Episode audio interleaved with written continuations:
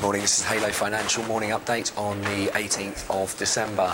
Over the course of yesterday evening, uh, we saw the uh, FOMC uh, make their interest rate announcement and policy announcement. Everything was left on hold as expected, uh, and the uh, considerable time was left in the rhetoric, uh, suggesting that interest rates will stay on hold until the back end of 2015. the Fed also adjusted some of their forecasts, um, but they did.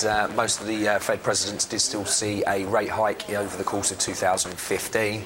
Uh, we saw uh, the stock markets in the uh, US rally on the back of the news, um, as uh, it looks like uh, stimulus will be uh, slightly slower to be removed than perhaps anticipated. We also had uh, GDP figures from New Zealand. Uh, the New Zealand uh, GDP figure uh, actually came out stronger than expected for the third quarter at 1%. It was expected at 0.7%. Uh, so uh, better than expected reading out of New Zealand.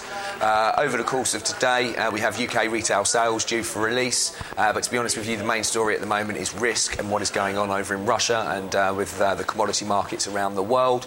Any further weakness in commodities, and you should see currencies like the Canadian dollar, the Aussie dollar and uh, to a certain extent the Kiwi uh, remain under pressure. If you do require any further information, please feel free to contact your Halo consultant or visit Halo Financial.